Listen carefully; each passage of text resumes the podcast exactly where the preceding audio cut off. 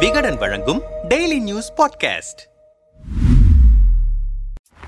பள்ளிகளில் அரையாண்டு தேர்வுகள் முடிந்திருக்கின்றன. புத்தாண்டுக்கு பிறகுதான் பள்ளிகள் திறக்கப்படும் என்பதால் விடுமுறை கொண்டாட்டத்தில் திளைக்கிறார்கள் மாணவர் செல்வங்கள். அதே கொண்டாட்ட மனநிலை எடப்பாடி பழனிசாமி முகாமிலும் ஏற்பட்டிருக்கிறது. கடந்த ஜூன் மாதம் அதிமுகவில் ஒற்றை தலைமைக்கான பஞ்சாயத்து வெடித்து விடிய விடிய வழக்கு விசாரணை அதிகாலை தீர்ப்புகள் என தமிழக அரசியலையே கலங்கடித்தன. அடுத்தடுத்த நிகழ்வுகளாக கட்சியின் இடைக்கால பொதுச் செயலாளராக எடப்பாடி பழனிசாமி நியமிக்கப்பட்டார். தொடர்ந்து நீதிமன்ற வழக்குகள் டெல்லியின் அழைப்புகள் இந்திய தேர்தல் ஆணையத்தில் புகார் மனுக்கள் இரு தரப்பிலும் வார்த்தை போர்கள் என மாறி மாறி காட்சிகள் நகர்ந்தன. அரை ஆண்டாக நீடித்த இந்த விவகாரத்தில் திடீர் ரிசல்ட் அளித்திருக்கிறது இந்திய தேர்தல் ஆணையம். கட்சியின் இடை பொதுச் செயலாளராக எடப்பாடி பழனிசாமி கையெழுத்திட்டு தாக்கல் செய்த ஆடிட் ரிப்போர்ட்டை சமீபத்தில் தேர்தல் ஆணையம் ஏற்றிருக்கிறது. இந்த திடீர் ட்விஸ்ட் பின்னணியில் பல சுவாரஸ்யங்களை பட்டியலிடுகிறார்கள் இலை கட்சிக்காரர்கள். அதிமுக அரையாண்டு ரிசல்ட் கூட்டணி கணக்கு ஆடிட் ரிப்போர்ட் புது ஃபார்முலா சின்னத்தை வச்சு பூச்சாண்டி காட்டுறீங்களா? பாஜகவை கழற்றிவிடும் முடிவுக்கு எடப்பாடி பழனிசாமி வந்ததே டெல்லியின் ட்விஸ்டுக்கு காரணமாக சொல்கிறது எம்ஜிஆர் மாளிகை வட்டாரம். நம்மிடம் பேசிய முன்னாள் அமைச்சர்கள் சிலர் அதிமுகவை சீண்டும் வேலையை தொடர்ச்சியாக பாஜகவினர் செய்து வருகிறார்கள். தொடக்கத்தில் சட்டமன்றத்தில் ஆண்மையோடு முதுகெலும்போடு பேசக்கூடிய அதிமுகவை பார்க்க முடியவில்லை என பாஜக எம்எல்ஏ நயினார் நாகேந்திரன் சீண்டினார். அந்த கட்சியைச் சேர்ந்த தலைவர்கள் பாஜக தான் பிரதான எதிர்க்கட்சி என பேசி வந்தார்கள். சமீபத்தில் நடந்த பாஜக நிர்வாகிகள் கூட்டத்தில் கூட அதிமுகவின் தயவு இனி நமக்கு தேவையில்லை. நமக்கு கௌரவமான எண்ணிக்கையில் சீட் பங்கீட்டை முடித்துக் கொள்ளவில்லை என்றால் தனித்தே களமிறங்குவோம் என்றிருந்தார் அந்த கட்சியின் மாநில தலைவர் அண்ணாமலை. இவை எதற்குமே நாங்கள் பெரிதாக ரியாக்ட் செய்ததில்லை. பாமக தேமுதிக தினகரன் ஓபிஎஸ் உள்ளிட்டோருடன் இணைந்து எடப்பாடி இல்லாத ஒரு கூட்டணியை சமைக்க பாஜக விரும்பியது. அதற்காக இரட்டை இலை சின்னத்தை முடக்கலாம் என மயிலாப்பூரிலிருந்து ஆலோசனைகளும் வழங்கப்பட்டன. ஆனால் அவர்களின் சமையல் தீந்து போனதுதான் மிச்சம். அனைவரையும் அரவணைத்து செல்ல வேண்டும் என புத்தி கூற வந்த டெல்லி தூதர்களிடம் இரட்டை இலை சின்னத்தை வச்சு பூச்சாண்டி காட்டுறீங்களா? சின்னமே முடங்கினாலும் கவலை இல்ல. அவங்களையெல்லாம் மீண்டும் இணைக்கிற பேச்சுக்கே இடமில்லை என சொல்லி வெகுண்டிருக்கிறார் எடப்பாடி பழனிசாமி அதற்கு பிறகுதான் ஆக்ஷன் பிளான் ஆரம்பித்தது. நாடாளுமன்ற தேர்தலில் அதிமுக தனித்து போட்டியிடுவதில் எந்த தயக்கமும் இல்லை என்று முதல் வெடியை கொளுத்தினார் முன்னாள் அமைச்சர் செங்கோட்டையன். அமைப்பு செயலாளர் கோ ஹரி நான்கு தொகுதிகளை வென்ற பாஜக தன்னை எதிர்க்கட்சியாக நினைக்கிறது. அதுவும் அதிமுக போட்ட பிச்சை. குறிப்பாக எடப்பாடி போட்ட பிச்சை என்று அடுத்த வெடியை வெடித்தார். விழுப்புரத்தில் நடந்த ஒரு பொதுக்கூட்டத்தில் வரும் நாடாளுமன்ற தேர்தலில் பாஜக திமுக கூட்டணி ஏற்பட போகிறது என சீறினார் சண்முகம். முன்னாள் அமைச்சர் ஜெயக்குமார் பாஜகவால் எங்களை மிரட்டவோ பணிய வைக்கவோ முடியாது என்றார். இப்படி அதிமுகவின் அடுத்தடுத்த அட்டாக் வேகத்தை பாஜக எதிர்பார்த்திருக்கவில்லை. கூட்டணி கணக்கு சமரச தூது ஆரம்பத்தில் பன்னீரை வைத்து கட்சிக்குள் கழகத்தை உண்டு பண்ணலாம் என பாஜக தலைமை சில வேலைகளை செய்தது. பன்னீரால் புதிதாக மாவட்ட செயலாளர்களைத்தான் நியமிக்க முடிந்ததே தவிர வலுவோடு இருக்கும் அதிமுக மாவட்ட செயலாளர்களில் ஒருவரை கூட தன் பக்கம் இழுக்க முடியவில்லை. இரண்டாயிரத்தி இருபத்தி ஒன்று சட்டமன்ற தேர்தலில் அதிமுக கூட்டணியில் பாஜகவுக்கு இருபது இடங்கள் ஒதுக்கப்பட்டன. அரவக்குறிச்சியில் போட்டியிட்ட அண்ணாமலை மோடியின் பெயரை அழித்துவிட்டு அம்மாவின் ஆசி பெற்ற வேட்பாளர் என்று சுவர் விளம்பரங்களில் எழுதித்தான் வாக்கு திரட்டினார். அதிமுக தயவில்தான் பாஜகவால் நான்கு சீட்டுகள் கூட ஜெயிக்க முடிந்தது. இந்த கள நிலவரம் கமலாலயத்திற்கு வேண்டுமான ஆனால் புரியாமல் போயிருக்கலாம். ஆனால் டெல்லி உணர்ந்துதான் இருக்கிறது. இரண்டாயிரத்து இருபத்தி நான்கு நாடாளுமன்ற தேர்தலில் தமிழகத்திலிருந்து பத்து எம்பிக்களை எதிர்பார்க்கிறது பாஜக. இன்றைய சூழலில் தேசிய ஜனநாயக கூட்டணியிலிருந்து எடப்பாடி வெளியேறுவது பாஜகவுக்குத்தான் நஷ்டம். ஏற்கனவே அதிமுகவுடன் கூட்டணியில் இருக்கும் புதிய தமிழகம் கட்சியின் தலைவர் கிருஷ்ணசாமி புதிய நீதி கட்சி ஏசி சண்முகம் தமிழக மக்கள் முன்னேற்ற கழகம் ஜான் பாண்டியன் புரட்சி பாரதம் பூவை ஜெகன்மூர்த்தி ஆகியோரிடம் பேசியிருந்தார் எடப்பாடி பழனிசாமி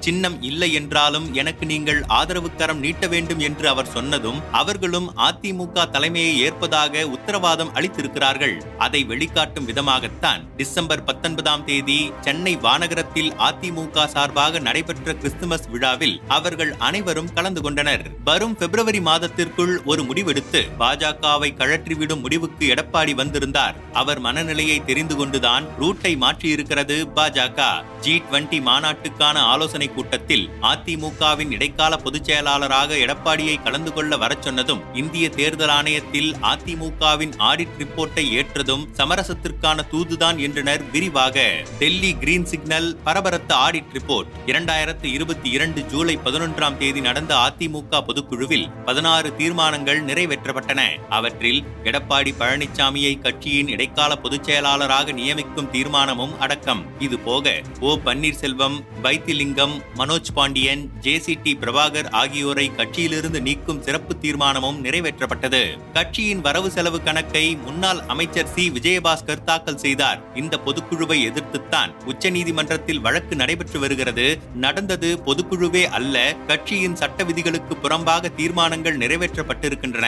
அவற்றை ஏற்கக்கூடாது என தேர்தல் ஆணையத்திலும் பன்னீர் தரப்பில் புகார் அளிக்கப்பட்டிருக்கிறது. பொதுக்குழு தொடர்பான வழக்கு வரும் ஜனவரி நான்காம் தேதி விசாரணைக்கு வரும் நிலையில் எடப்பாடி தரப்பு தாக்கல் செய்த வரவு செலவு ஆடிட் ரிப்போர்ட்டை ஏற்றிருக்கிறது இந்திய தேர்தல் ஆணையம். அதிமுகவின் சீனியர் வழக்கறிஞர்கள் சிலரிடம் இது குறித்து பேசினோம். ஆகஸ்ட் இருபத்தி ஒன்பதாம் தேதியிட்டு தேர்தல் ஆணையத்திற்கு அனுப்பப்பட்ட அந்த ஆடிட் ரிப்போர்ட்டில் கழகத்தின் இடைக்கால பொதுச் செயலாளர் என்கிற அடிப்படையில் எடப்பாடி பழனிசாமி கையெழுத்திட்டிருந்தார். டிசம்பர் இருபதாம் தேதி அதை ஏற்றுக்கொண்ட தேர்தல் ஆணையம் தனது இணையதளத்திலும் பதிவேற்றியிருக்கிறது. இதன் மூலமாக கழகத்தின் ஒற்றை தலைமை எடப்பாடி மட்டும்தான் என்பது உறுதியாகி இருக்கிறது நீதிமன்றத்தில் பொதுக்குழு வழக்கு விசாரணைக்கு வரும்போதெல்லாம் அதிமுகவில் இரட்டை தலைமையே நீடிக்கிறது. தேர்தல் ஆணையத்தில் ஒருங்கிணைப்பாளர் இணை ஒருங்கிணைப்பாளர் பதவிகளே அதிமுகவின் கட்டமைப்பில் இருப்பதாக பதிவாகி இருக்கின்றன என்கிற வாதத்தை பன்னீர் தரப்பினர் முன்வைத்தனர். இனி அந்த வாதம் எடுபடாது. இடைக்கால பொதுச் செயலாளர் பதவியை தேர்தல் ஆணையம் ஏற்றிருப்பதால் கட்சியின் சட்ட விதிகளில் மாற்றம் கொண்டு வந்ததையும் ஜூலை பதினொன்றாம் தேதி நிறைவேற்றப்பட்ட தீர்மானங்கள்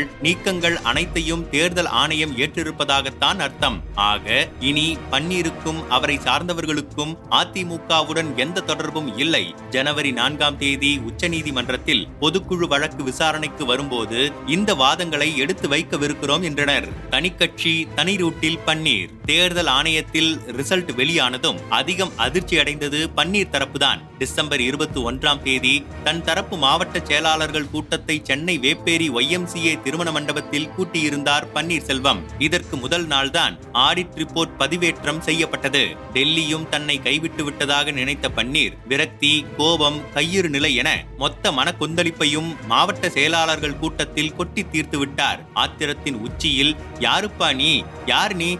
நீ என்ன பெரிய தலைவரா? என எடப்பாடியை அவர் தாக்கியதெல்லாம் நாம் இதுவரை பார்க்காத பன்னீரின் மற்றொரு முகம். இப்படி பேசியதின் பின்னணியில் பன்ருட்டி ராமச்சந்திரனின் அட்வைஸ் முக்கியமானது என்கிறார்கள். சும்மா பம்மி பம்மி பேசிக்கிட்டு இருந்தா எடப்பாடியை எதிர்த்தெல்லாம் அரசியல் பண்ண முடியாது. உடைச்சு பேசணும். வா மோதி பார்க்கலாம் டோன்ல பேசினா தான் உங்க பக்கம் நம்பி நம்மால் வருவான். எதுக்கும் தயங்காதீங்க. பாத்துக்கலாம். என்று முதல் நாள் அவர் கொடுத்த குளுக்கோஸ் தான் பன்னீரை சீர வைத்ததாம். கூட்டத்தில் ஆவேசமாக பேசிய பன்னீர் உனக்கு தைரியம் இருந்தா தனி கட்சி நடத்தி பாரு. எங்க போய் விழுவாய் என்று உனக்கே தெரியாது. அம்மா கொண்டு வந்த ஆட்சி பறிபோய் விடக் கூடாது என்றுதான் அந்த நாலரை வருஷம் நான் பல்ல கடிச்சுக்கிட்டு பொறுத்திருந்தேன். இந்த நான்கரை ஆண்டு காலம் நான் ஏமாற்றப்பட்டேன் என்றார். பன்னீர் தரப்பின் அரசியல் ஆலோசகராக நியமிக்கப்பட்டிருக்கும் பன்ருட்டி ராமச்சந்திரன் தலைமையில்தான் இந்த கூட்டம் நடந்தது. கூட்டத்தில் பன்னீரால் நியமிக்கப்பட்ட எண்பத்தி எட்டு மாவட்ட செயலாளர்களுடன் சுமார் ஐநூறு பேர் கலந்து கொண்டனர். நம்மிடம் பேசிய பன்னீரின் ஆதரவாளர்கள் சிலர் குஜராத் முதல்வர் பதவியேற்பு விழாவுக்காக அகமதாபாத்திற்கு சென்ற பன்னீரை பிரதமர் மோடி அமித்ஷா ஜே பி நட்டா என எல்லோருமே அவ்வளவு மரியாதையாக நடத்தினர். குறிப்பாக உங்கள் தரப்பை பலமாக்குங்கள் என்று அறிவுரை வழங்கினர். டெல்லி தனக்கு அனுசரணையாக இருக்கிறது என்று என்றுதான் பன்னீரும் நம்பினார். ஆனால் புது பார்முலாவை போட்டு எடப்பாடி பக்கம் தங்கள் வண்டியை திருப்பிவிட்டது டெல்லி தரப்பு. இனி இழப்பதற்கு ஒன்றுமில்லை என்று முடிவுக்கு வந்துவிட்ட பன்னீர் தன் புதிய அரசியல் பயணத்திற்கு தனி ரூட் எடுக்கவும் தயாராகிவிட்டார். பன்னீர் பாஜக எடப்பாடி புது ஃபார்முலா. எங்கள் தரப்பில் ஒரு கட்சி அமைப்பதற்கான எல்லா செட்டப்களும் தயாராக இருக்கின்றன. விரைவில் புதுக்கட்சி உதயமாகும். அதற்கான சட்ட விதிகளை உருவாக்கும் பொறுப்பு பன்ருட்டி ராமச்சந்திரன் வைத்திலிங்கம் மனோஜ் பாண்டியன் வசம் ஒப்படைக்கப்பட்டிருக்கிறது. புதிய கட்சிக்கு அனைத்திந்திய அல்லது அகில இந்திய அம்மா திராவிட முன்னேற்ற கழகம் என்ற பெயர் வைக்கவும் பேசப்பட்டிருக்கிறது. அந்த வகையில் உண்மையான அதிமுகவாக நாங்கள் செயல்படுவோம். பாமக பாணி அரசியலை கையில் எடுக்க வேண்டும். தென் மாவட்டங்கள் நம் கோட்டையாக வேண்டும் என ஆலோசிக்கப்பட்டிருக்கிறது. தேர்தல் அரசியலில் தன் தொண்டர்கள் பலத்தையும் வாக்கு பலத்தையும் நிரூபிக்க தீவிரமாக களமிறங்க தயாராகிவிட்டார் ஓ பன்னீர்செல்வம். இப்போது காட்சிகள் வேறு விதமாக இருக்கின்றன. தேர்தல் நெருங்கும் போது எல்லாம் மாறும். நாங்கள் தனிக்கட்சியாக பிரிந்தாலும் எங்களையும் உள்ளடக்கிய அதிமுகவைத்தான் பாஜக முன்னெடுக்கும். இது அரசியல் புரிந்தவர்களுக்கு புரியும் என்றனர் கூலாக. இதற்கிடையே அதிமுகவின் பெயர் கொடியை பயன்படுத்துவதற்கு விளக்கம் கேட்டு பன்னீருக்கு வக்கீல் நோட்டீஸ் அனுப்பியிருக்கிறது எடப்பாடி தரப்பு. இனியும் அதிமுகவின் பெயரை பயன்படுத்தினால் சட்ட ரீதியான நடவடிக்கை எடுக்கப்படும் என அந்த நோட்டீஸில் தெரிவிக்கப்பட்டிருக்கிறது.